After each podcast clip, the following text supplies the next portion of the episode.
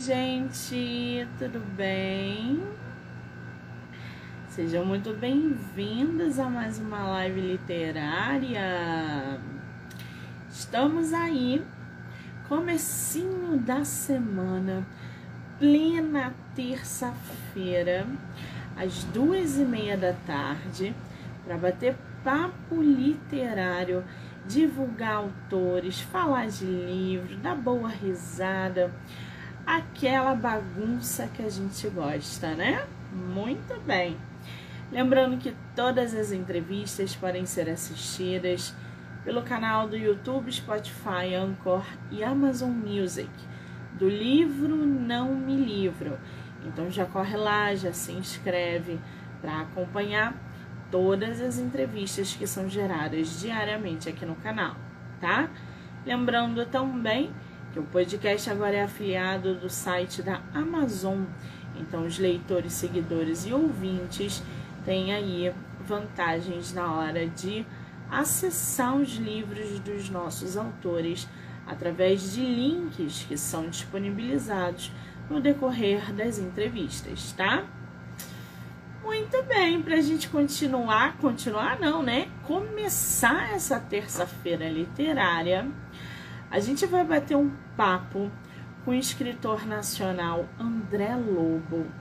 Ele que super topou conversar com a gente sobre Torre de Papel e tem no mercado também outras obras. Então a gente vai conhecer processo de escrita, projetos futuros, personagens, enfim, conhecer um pouco mais sobre o trabalho literário desse autor nacional. Vamos ver se ele está na live? Pessoal que está chegando, sejam muito bem-vindos. André, querido, vou aceitar aqui.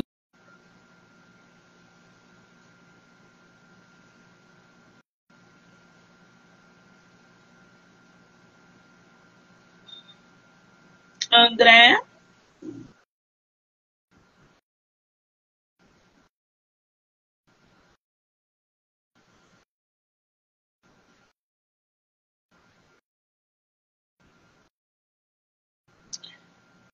André, você está me ouvindo? Deixa eu enviar aqui a.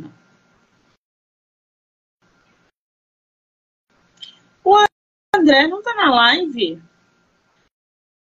Acho que ele entrou aqui, peraí. André, vou enviar para você o convite.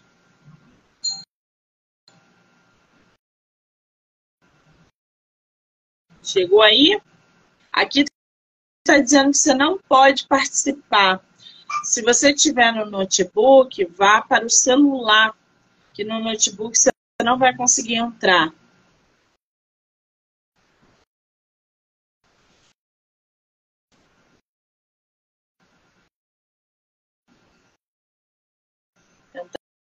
Aqui de novo.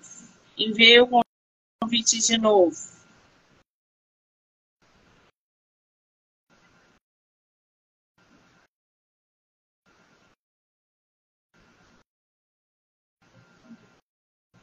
André.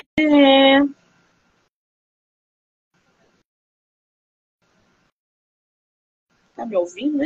Não sei. Deixa eu mandar mensagem. André, querido.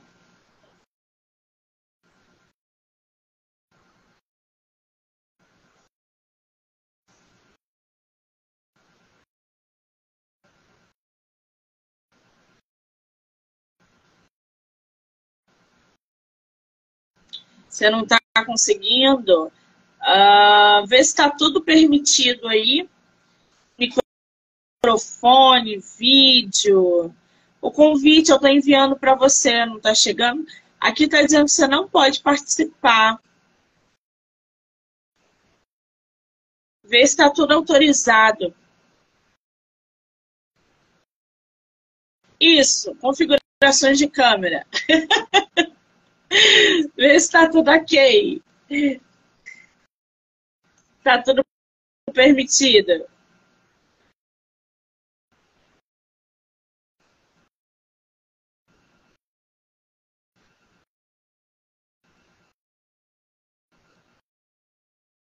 Não, ele saiu aí, vai entrar novamente.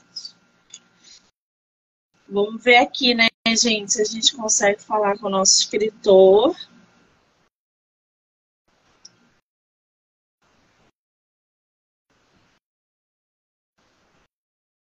Vamos ver. Convidar. Convidei.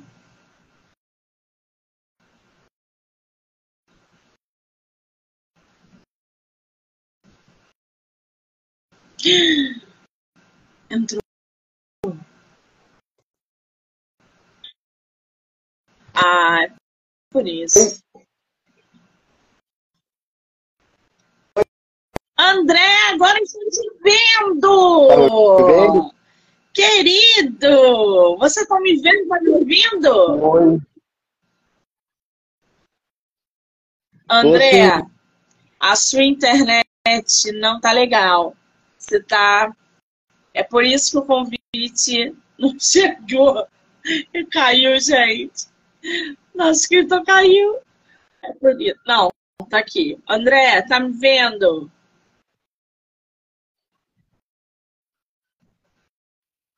Eu estou te vendo, estou te ouvindo. E você, está conseguindo me, me é, ouvir? É, você está travando aqui. Você, a sua internet não está legal, eu acho. Vamos ver se a gente consegue manter ela, ela estável. Se você travar muito aqui, eu te aviso, tá? Tá bom, eu tô te ouvindo bem agora. Muito bem, querido. Seja muito bem-vindo. Quero muito te agradecer. Esses erros técnicos acontecem com todo mundo, é assim mesmo. Mas é uma delícia ter você no meu projeto nesse mês de setembro. Muitíssimo obrigada, tá? Tá, eu que agradeço a oportunidade, o convite. Peço perdão porque eu nunca tinha acessado a câmera do Instagram assim, realmente não sabia fazer, não sabia que tinha que entrar em configurações, permitir acesso. Peço, peço perdão e agradeço muito, viu? Não seu, precisa seu se preocupar, que é assim mesmo. É a primeira entrevista literária pelo Instagram que você faz ou não? É a primeira entrevista da minha vida. Tá explicado, então, esse suspense no início da live, gente. Que delícia. Você é de qual lugar do Brasil? Eu falo de Caconde, interior de São Paulo, hum, divisa com o sul de Minas. A gente está aí naquele lugarzinho que a gente gosta, entre o paraíso e tudo que é bom, gente. Oh, meu pai. Conhece o Rio? Conheço, conheço, já, já estive aí alguma, algumas vezes. Não fui na Bienal esse ano, apesar de terem me convidado, mas ah, muito faltou bem. tempo Se você também. vier ao Rio de Janeiro, mande mensagem para que a gente possa trocar figurinhas pessoalmente, tá? Pode deixar. Agora, Andréa, eu tô aqui com o teu material e tô realmente assim impressionada com a tua bagagem literária. Você não tem um, dois ou três livros publicados. Você tem mais de seis livros publicados, é isso? São. Eu publiquei oito livros. Um em 2021, seis em 2022 Não, e um em 2023. Como é que tu publicou seis livros em um único ano? Então, foi, na verdade, o efeito pandêmico. Foi a pandemia que me obrigou a ficar muito sozinho, isolado. Aí eu li muito e escrevi muito. Então, os livros, o que eu escrevi ao longo de 2020 e 2021 basicamente foram saindo em 2022. E cada, cada texto em um gênero, em um nicho, né? Então, assim, é, saiu um conto de ficção científica, saiu uma novela de fantasia, cada um. Em, Eu vou pedir um, para você, nicho. você deve ter colocado o dedo na, no alto-falante, porque a sua voz saiu. Aí, agora sim, voltou ao normal. Hum. Bom, oito livros publicados, poesias. É, eu vi ali que você tem, por exemplo, o mais novo, recente, que é Torre de Papel, não é isso? Ah, ele mostrou a capa pra gente. Ele aqui, ó. Esse é, esse é o que saiu esse ano, 2023, meu trabalho mais recente. Esse, gente, é o Torre de Papel. Esse Torre de Papel é um ensaio artístico filosófico que, reconhecendo as próprias limitações, trata tanto da natureza do tempo quanto da relação entre economia e direitos humanos. André, explica para a gente esse início da sinopse do teu livro. Tá.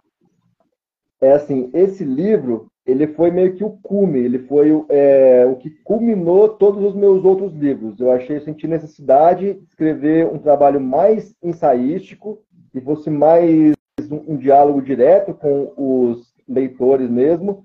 Então, assim, nesse livro tem dois personagens, João Cofrinho e Andréia, a editora.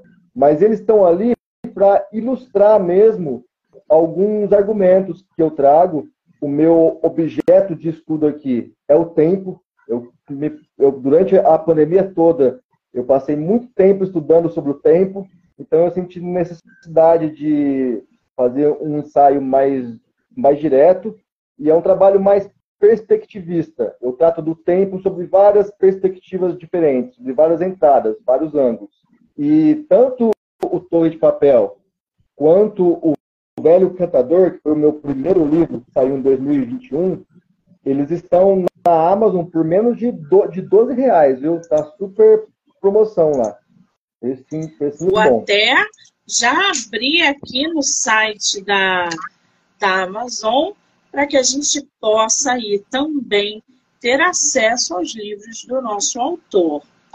É, deixa eu. É, Fala, André, se desculpa. Quiser, se você quiser.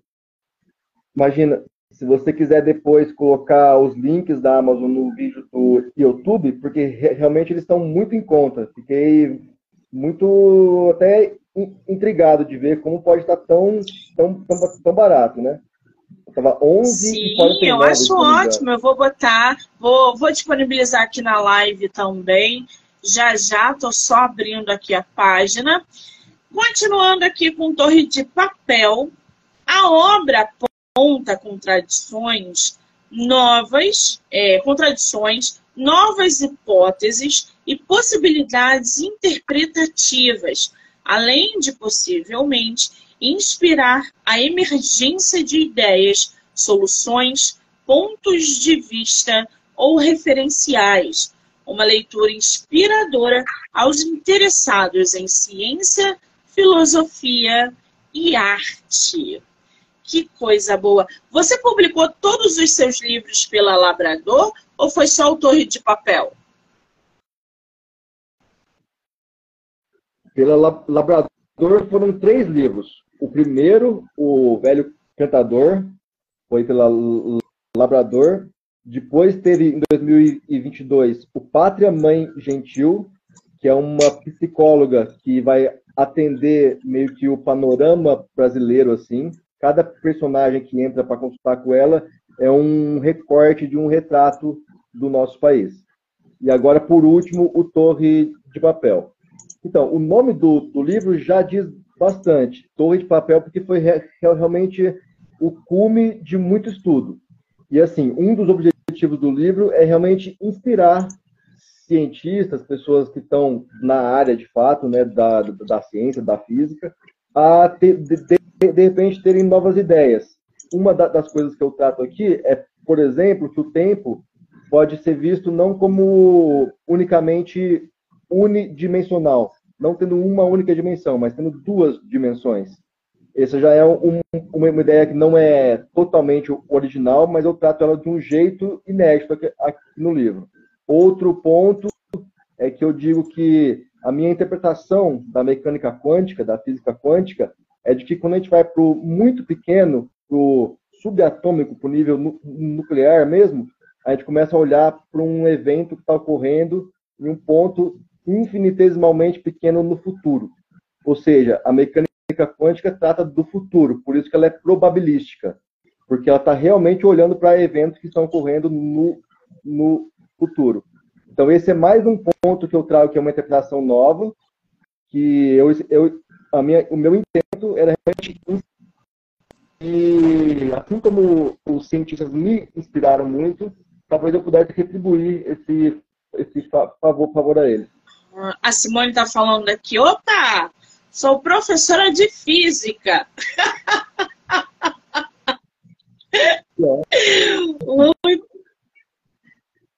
Acho que ela vai. É, lembrando que eu trato o meu objeto de estudo é o tempo. Então eu falo do tempo sobre várias pers perspectivas. Mas eu realmente acredito que professores de física podem se beneficiar bastante dessa leitura rápida, lembrando que é um texto de 80 páginas. Pode, é, eu, eu, escrevi ele pensando que alguém consegue lê-lo em, em coisa de duas ou três horas, ou seja, de repente você vai no banco ou no médico e tem que ficar esperando duas horas, dá oh, tempo de ler o meu, meu livro inteiro. Assim que é bom, gente, numa sentada, a gente lê um livro de um autor nacional. Oh, coisa boa! Agora, eu tô curiosa com o velho cantador. Esse livro tá com a capa linda. Foi produzido em 2022. Gente, essa capa é lindíssima. Ai, eu tô apaixonada por esse céu, por esse homem sentado no banco, é, diante de uma vista linda.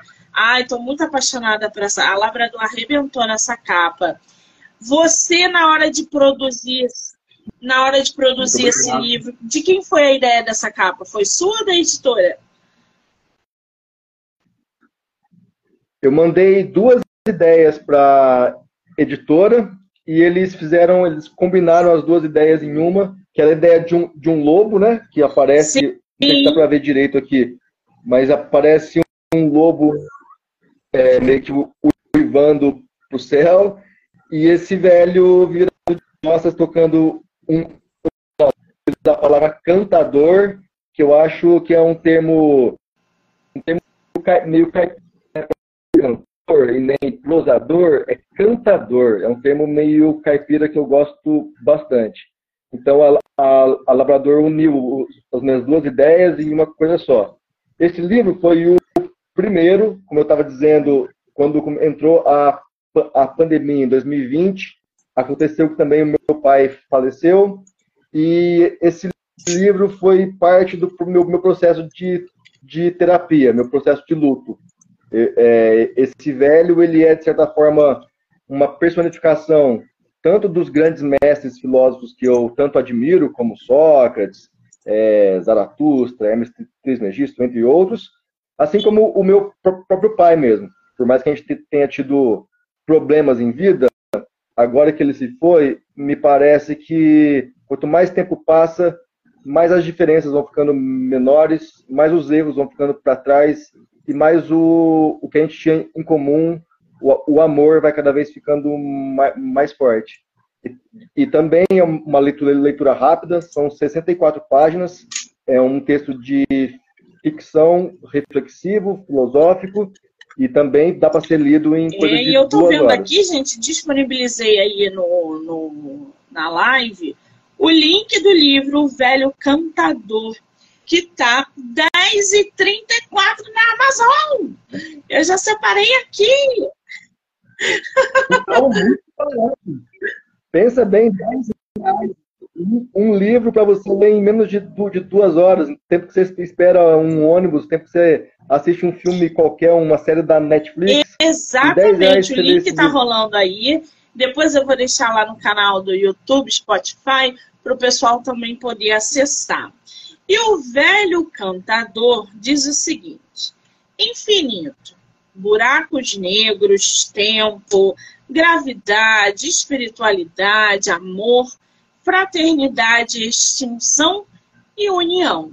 Esses são alguns dos temas que permeiam as conversas entre o jovem Kevin e o velho cantador durante longas tardes.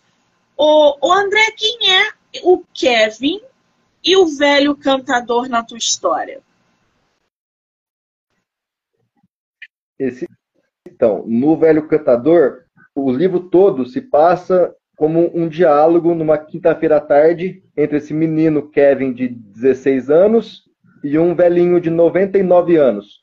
Ele chama é, Osório Oriovistes, ou Oriovistes Osório, agora não lembro qual, qual, qual que foi a, a inversão que eu, que eu coloquei, mas é como se fosse 0.0 as iniciais dele, seria o ponto inicial de algo.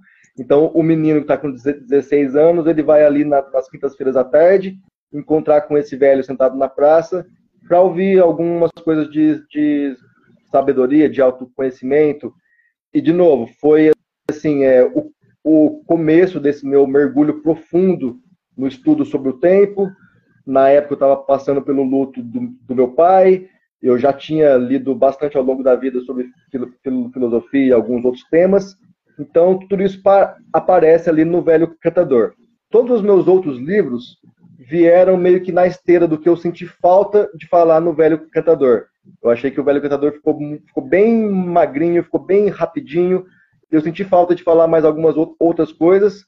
Então, meus outros livros vieram meio que, meio que, meio que, meio que por isso. Na, na, na esteira ah, desse agora sim. O nosso autor também tem é, Pátria Mãe Gentil. Do que fala esse livro, Andréa?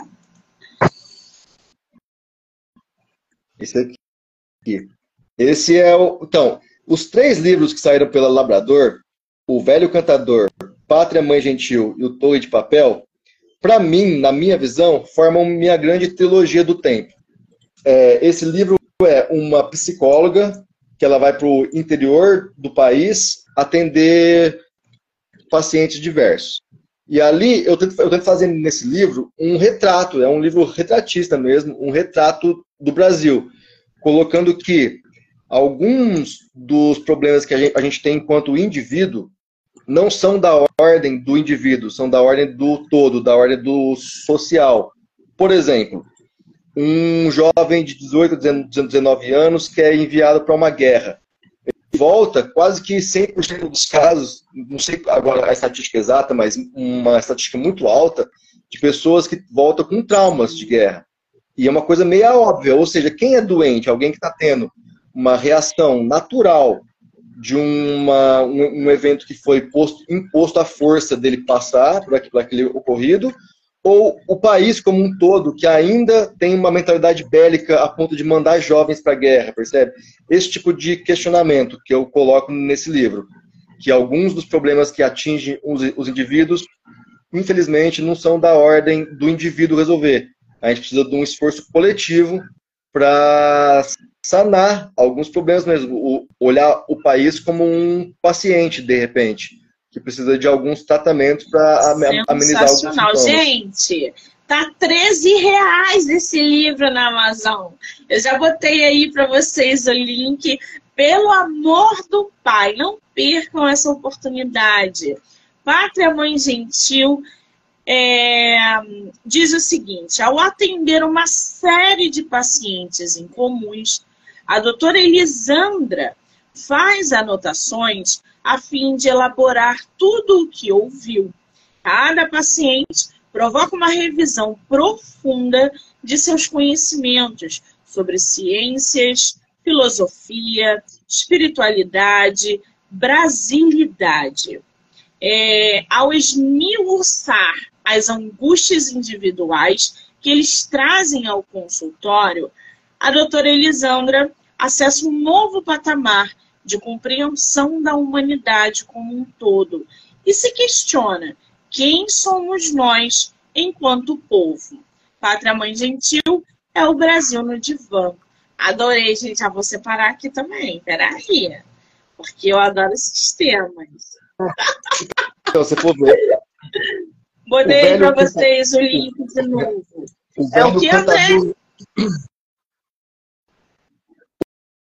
O velho cantador é um pouco em homenagem ao meu pai, o Pátria Mãe Gentil é um pouco em homenagem à minha mãe, e o Torre de Papel é um pouco para mim mesmo, sobre tudo que eu estudei e aprendi ao longo desse, desse tempo. Eles foram escritos durante a pandemia, os três, mas é um estudo que, na verdade, eu venho, venho fazendo desde a faculdade. Eu me formei em comunicação, me, me formei em 2013. Então, desde 2011, 12 que eu estudo esses assuntos, como é, assuntos relacionados à astronomia, ao tempo em si, a filo, filo, filosofia, linguística, esse tipo de coisa. Então, eu senti necessidade de. Muito bem, se a gente quiser todas. ler separadamente, consegue tranquilamente. Ou a gente precisa ler os três. Posso ler separadamente? Pode ler separadamente, de maneira nenhuma. Os três são textos completamente independentes.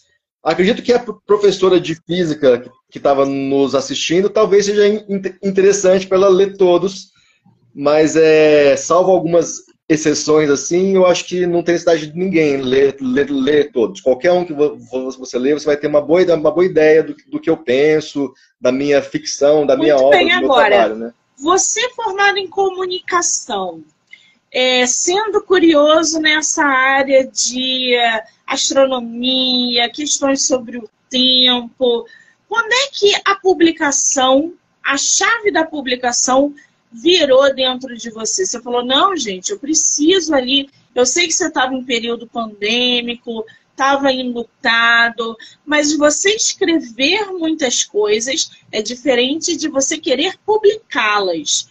Então, quando é que foi que você falou assim, não, agora está na hora de eu publicar as minhas obras, começar a ter ali um investimento na área de, de publicação editorial, quando é que isso aconteceu com você, de você se dedicar a publicar tudo o que você escrevia?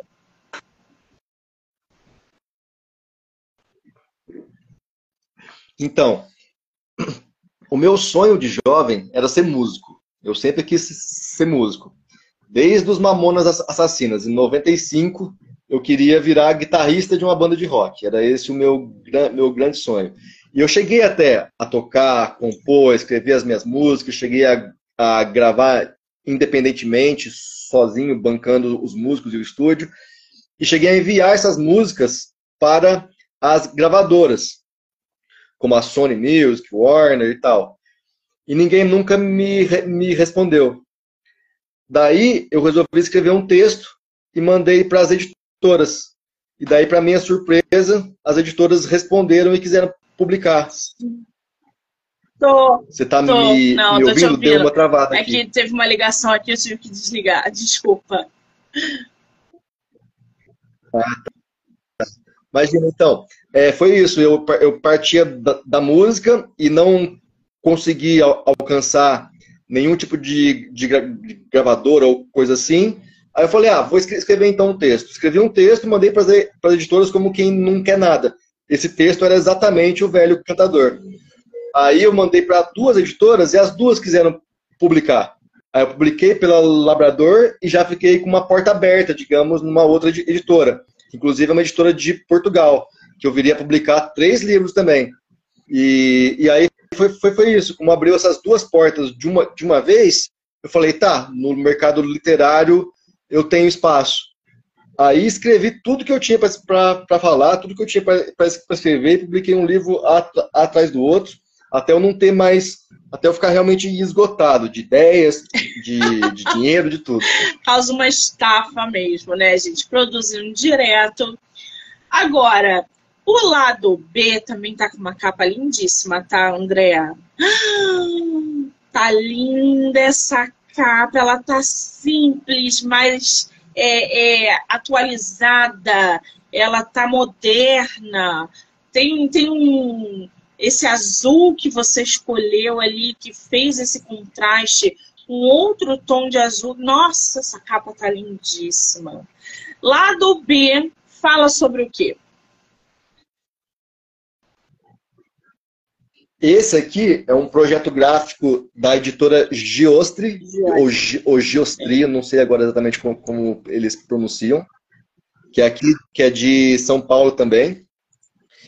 E esse, esse livro, lado B, é como se fosse o meu lado B, aqueles contos e poemas que sobraram e eu, eu achei que não dava para desenvolver a ponto de se tornarem um livro so, sozinhos.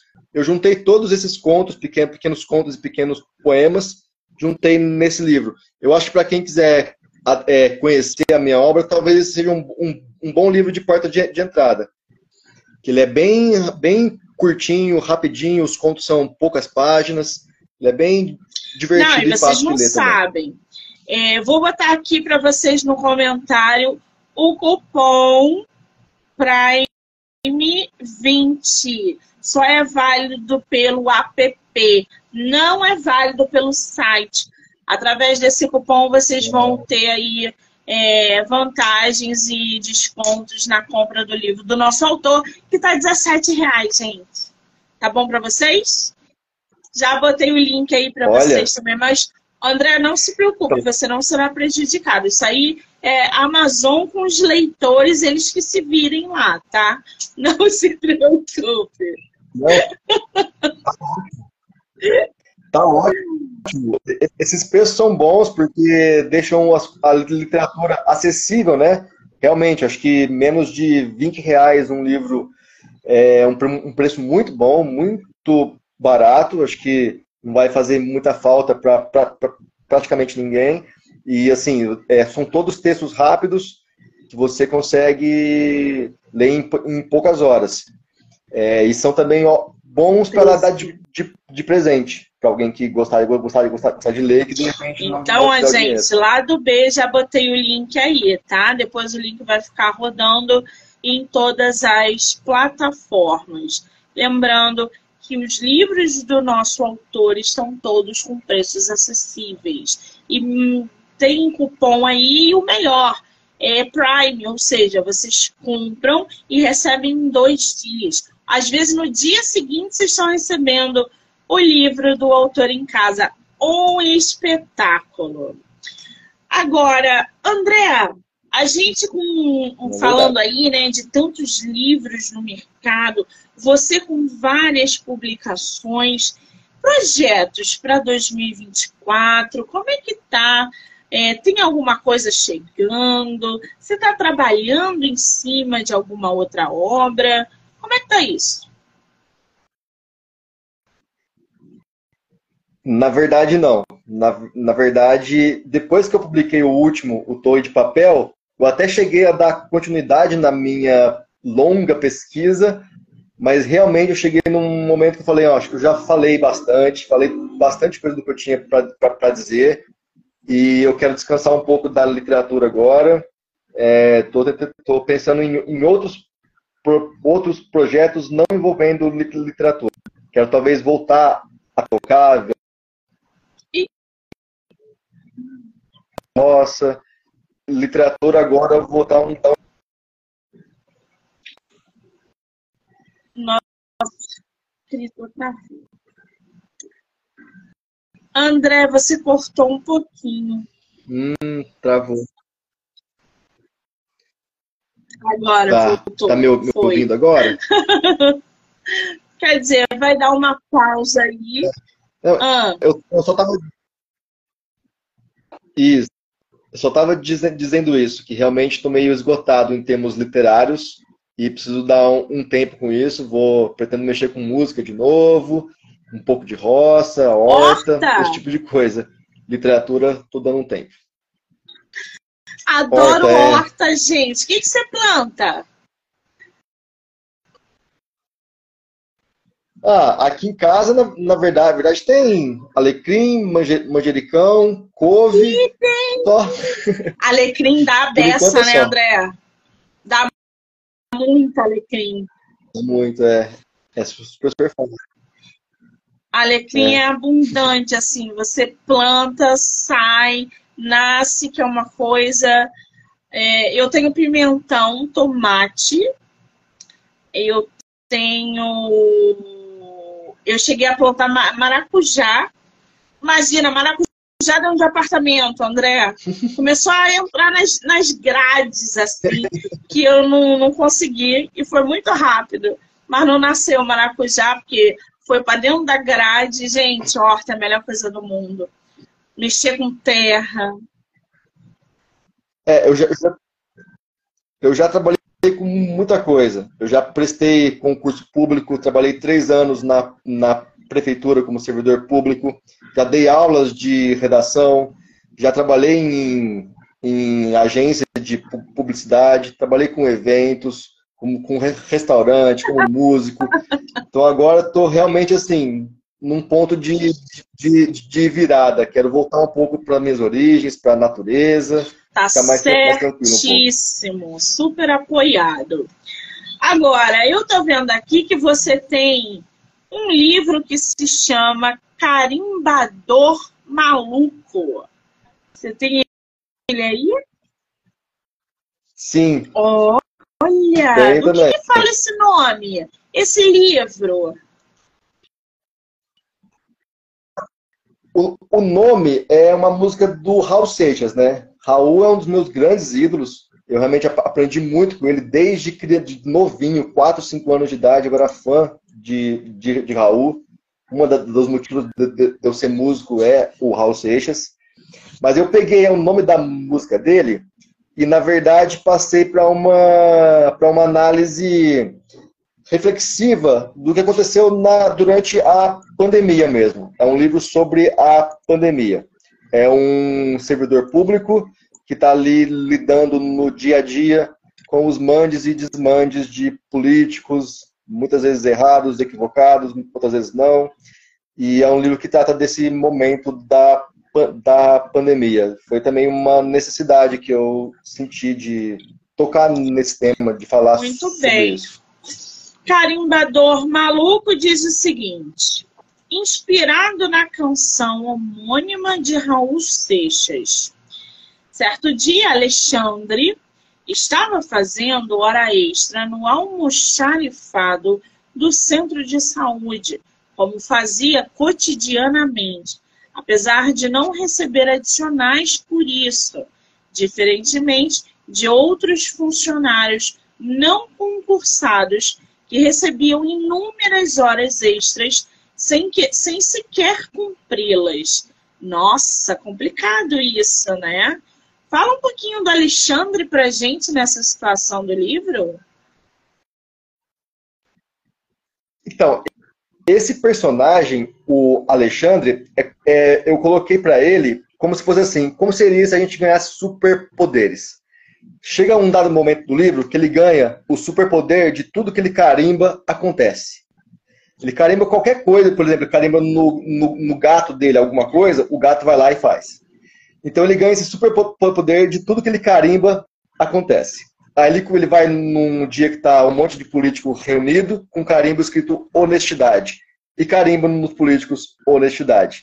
Aí desenrola todo, todo toda a, história, com um monte de confusão também. Ele quase morre na, na história.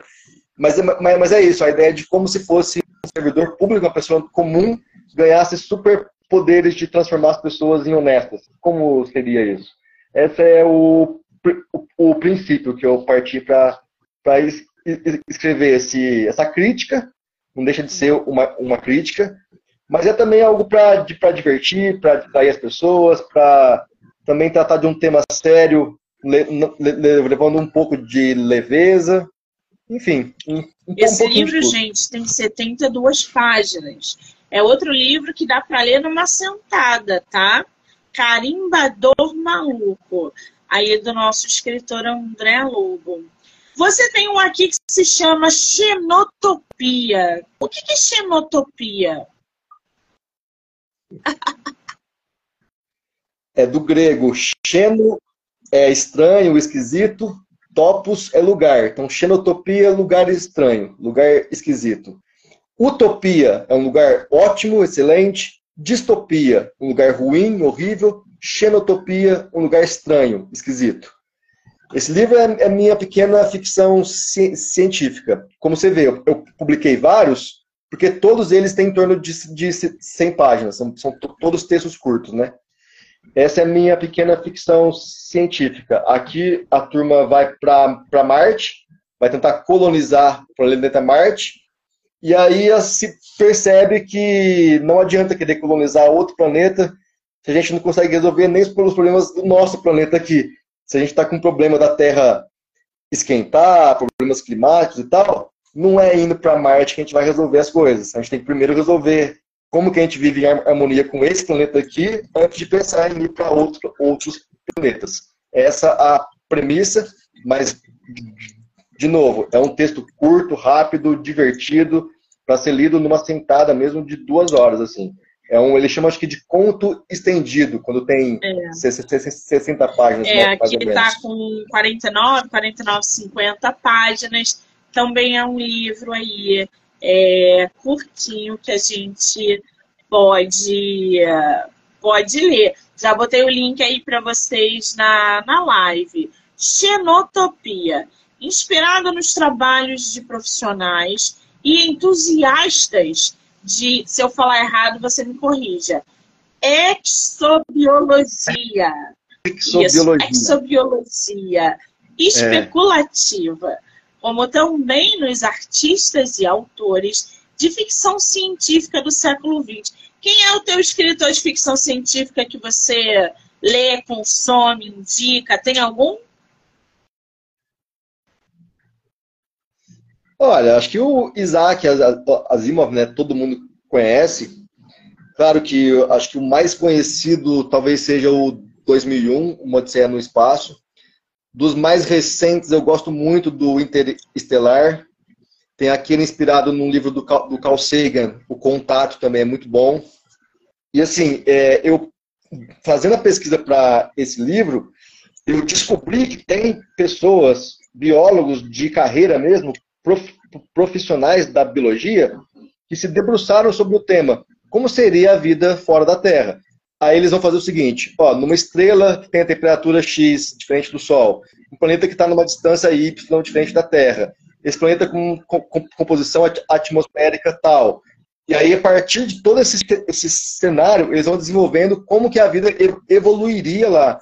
Então, eu achei fantástico. Tem autores fenomenais que desenvolveram todo, toda uma uma linha evolutiva mesmo paralela à nossa a partir de teorização, de espe especulação de como se formaria a vida fora, fora, fora daqui a partir de um pequeno RNA, de uma pequena molécula, num ambiente completamente diferente. E é realmente muito difícil imaginar como seriam alienígenas, né? Uma coisa muito, muito difícil.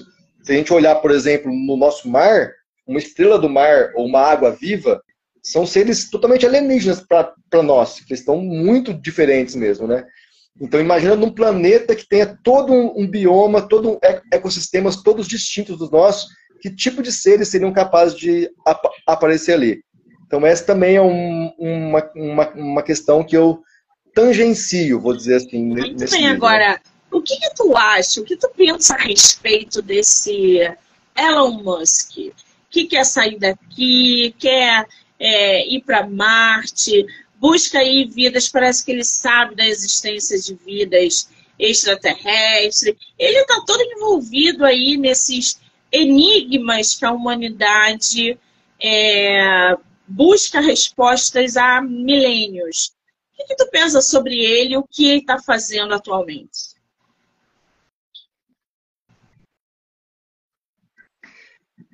Perdão, cortou um pedacinho da, da, sua fala. Qual é o começo da pergunta? o Elon Musk, é, já que a gente está falando, é, falando ah, né, sobre esse assunto, ele é um cara que está buscando vida. Buscando vida lá fora, não. Mas ele quer colonizar Marte, ele sabe da existência de algo que a gente não tem acesso. Ele é um, para muitas pessoas, ele é um lunático. Ele investiu bilhões é, em foguetes e nananã. O que, que, você pensa em relação ao que ele vem fazendo é, atualmente?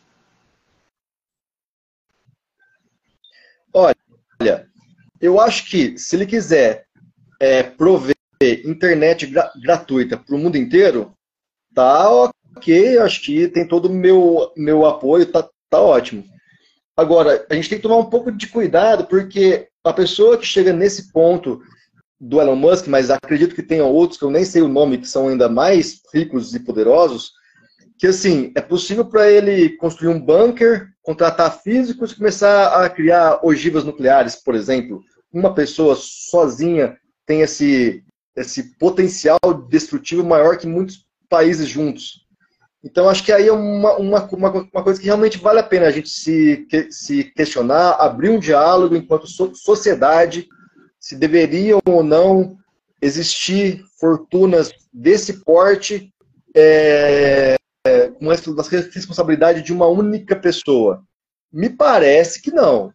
A, a mim parece que quando uma única pessoa tem mais poder e dinheiro do que países juntos, alguma coisa está muito errada a gente tem que dar um passo para trás, ter calma e reavaliar isso daí. É, tem muita gente, gente no mundo passando necessidades.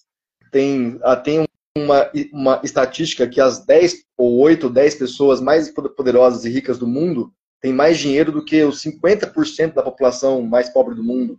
Ou seja, tem alguma coisa no planeta que poderia realmente estar tá funcionando de um jeito melhor. Então, e assim, eu acho que eu não estou falando novidade nenhuma. Eu acho que o Elon Musk sabe disso. Acho que ele está cheio de assessor que sabe de tudo isso. Então eu espero que ele tenha responsa responsabilidade, maturidade para tomar a decisão certa, fazer a coisa certa, porque poder para isso ele tem. Ele tem poder de ajudar muita gente. Espero da que ele use certa, o poder exatamente para o lado bom da coisa. Agora, André, você tem um é. livro aí voltado só para poesias e profecias, não é? Deixa eu ver. É. Então, esse daqui, esse, o Xenotopia, esse Poesias e Profecias e o Saga de Algar foram publicados pela editora Atlântico de Portugal. Então, eu não sei como está a distribuição deles no Brasil. Eu sei que tinha uma ou duas livrarias só que tinham. Infelizmente, não foi muito bem distribuído aqui. Esse livro é uma peça de teologia e filosofia. É, esse livro começou o Poesias e, e, Profecias. A ideia inicial foi a seguinte: eu queria fazer para mim mesmo um resumo de todos os livros da Bíblia. Eu comecei fazendo isso e acabou virando esse, esse livro. Eu passo por, pelo máximo de tradições teológicas que eu, que eu pude. É, todas as civilizações que surgiram na humanidade desenvolveram algum tipo de espiritualidade. Eu acho que isso é um ponto em comum. Todas as religiões, no final das contas, têm algo em comum, que é o pregar o, bem e o amor, o amor ao próximo.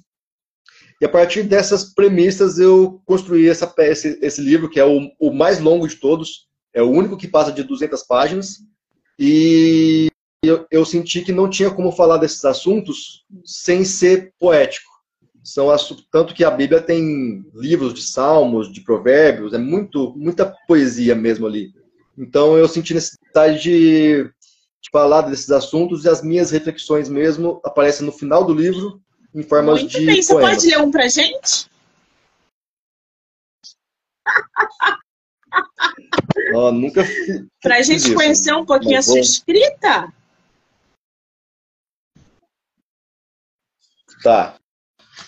Vou ler um, um aqui.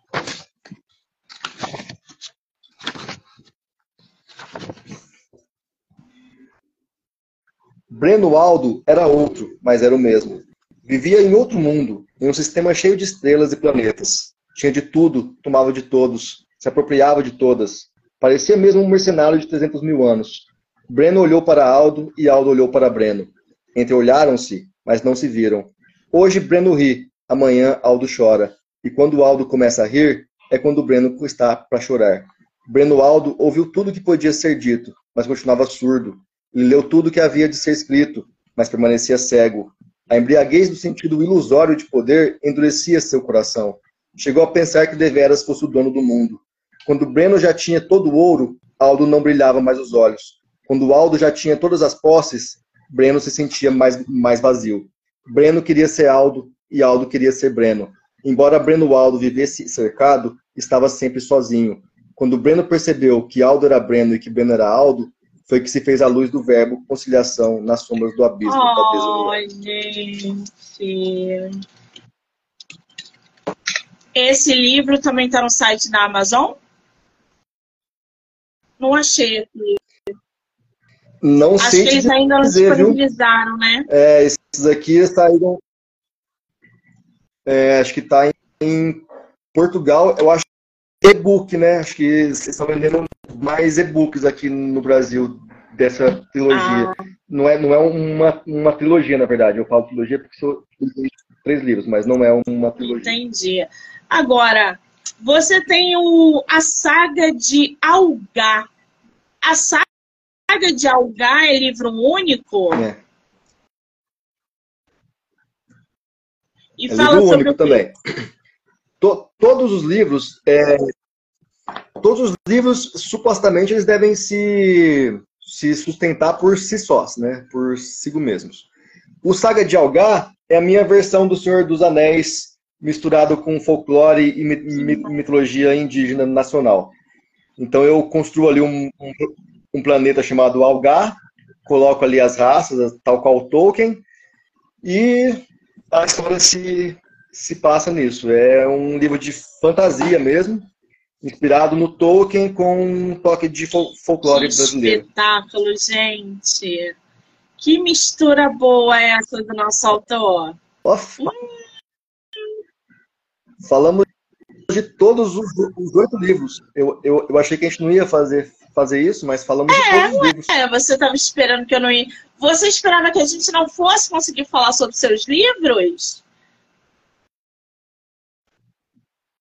Eu achei que a gente ia falar sobre uns três ou quatro no máximo. falar de todos. Faça para que todo mundo possa conhecer seu trabalho, seus livros. Agora, a Ugaia é nome de, de tribo indígena? Não. Aí teve um pulinho do, do gato. Algar é água ao contrário. Então, para mim dar os nomes dos personagens e dos lugares, eu não queria colocar assim, criar um mundo de fantasia que tem orques, dragões e tal, e aí os personagens chamam Celso, Daniel, sabe? Eu achei ia ficar muito Aí eu, aí eu, aí eu coloquei, eu escrevi o nome de alguns amigos meus, ao contrário. Escrevi o nome de alguns lugares, ao contrário. Isso tem um nome, não tem? E assim, o, o japonês. É Sim, então, é, em, o, o japonês está acostumado a ler da direita para a esquerda, né? Então eu fiz um truquezinho meio que nipônico para dar os nomes dos, dos, lugares e dos personagens. Maravilha! Gente, lembrando que os livros do nosso autor estão à venda e disponíveis no Kindle ilimitado, tá? Os livros são em torno de 10, 12, 13, 14, 17 reais. Não tem nenhum livro que seja inacessível financeiramente. Vocês podem comprar, porque são livros curtos, práticos, numa sentada e o André traz temas que são muito interessantes. A gente falou aí sobre diversos assuntos. Ele vai passeando pelos estilos de maneira muito dinâmica. Então, tem um pouco de tudo nas obras do nosso escritor. Para vocês terem ideia, seis livros publicados em 2022, fora os outros publicados é, que também vieram em anos separados, ou seja, uma máquina de escrever. O autor agora vai passar por um recesso literário, porque ele está com uma estafa, o que é normal e comum nessa vida de escritor, mas ficaremos aqui torcendo para que ele volte logo para produzir mais obras para o mercado editorial. Qual é o teu Instagram, André? É André, André Lobo, Lobo Livros. Livros. Eu vou marcar o autor aqui na live. Então vocês vão poder é. assistir pelo canal no Instagram dele, canal do podcast do livro Não Me Livro, canal do YouTube, Spotify, Anchor e Amazon Music, tá? Vou deixar os links lá para vocês, porque o podcast é afiliado ao site da Amazon e vocês têm vantagens na hora de adquirir os livros dos nossos autores. André, querido, foi difícil fazer entrevista literária? Não, foi muito mais tranquilo do que eu imaginava. Quero te agradecer, Monique. Muito obrigado pelo convite, pela oportunidade. E vou deixar também o meu e-mail, caso alguém queira falar algum, alguma coisa, que lê os meus livros e queira dar algum feedback, pode ficar à, à vontade, tá? Meu e-mail é meu nome, meu nome completo, André Luiz Machado Lobo e Silva. Tudo junto em minúsculo, arroba gmail.com. Quem quiser, fica à vontade. Eu vou pedir para tá? você, tá? quando a gente fechar a live, você colocar teu e-mail nos comentários, que aí o pessoal já pode pegar ali tá. também, acessar, e aí fica fixo nos comentários da live, né? Tá, já vou escrever aqui, ó. Botar aí, mas depois, quando a live ficar gravada, ele coloca lá também para quem for assistir depois, sem problema nenhum, tá? Muito bem. Cadê? Deixa eu ver se ele botou aqui.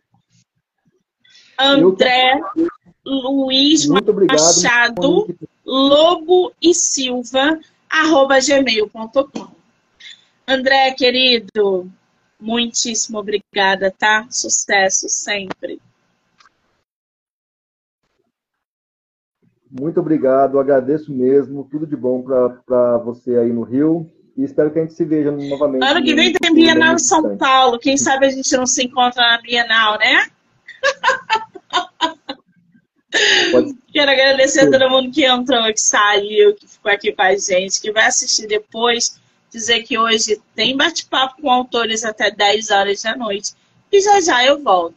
André, um beijo, amor, obrigada.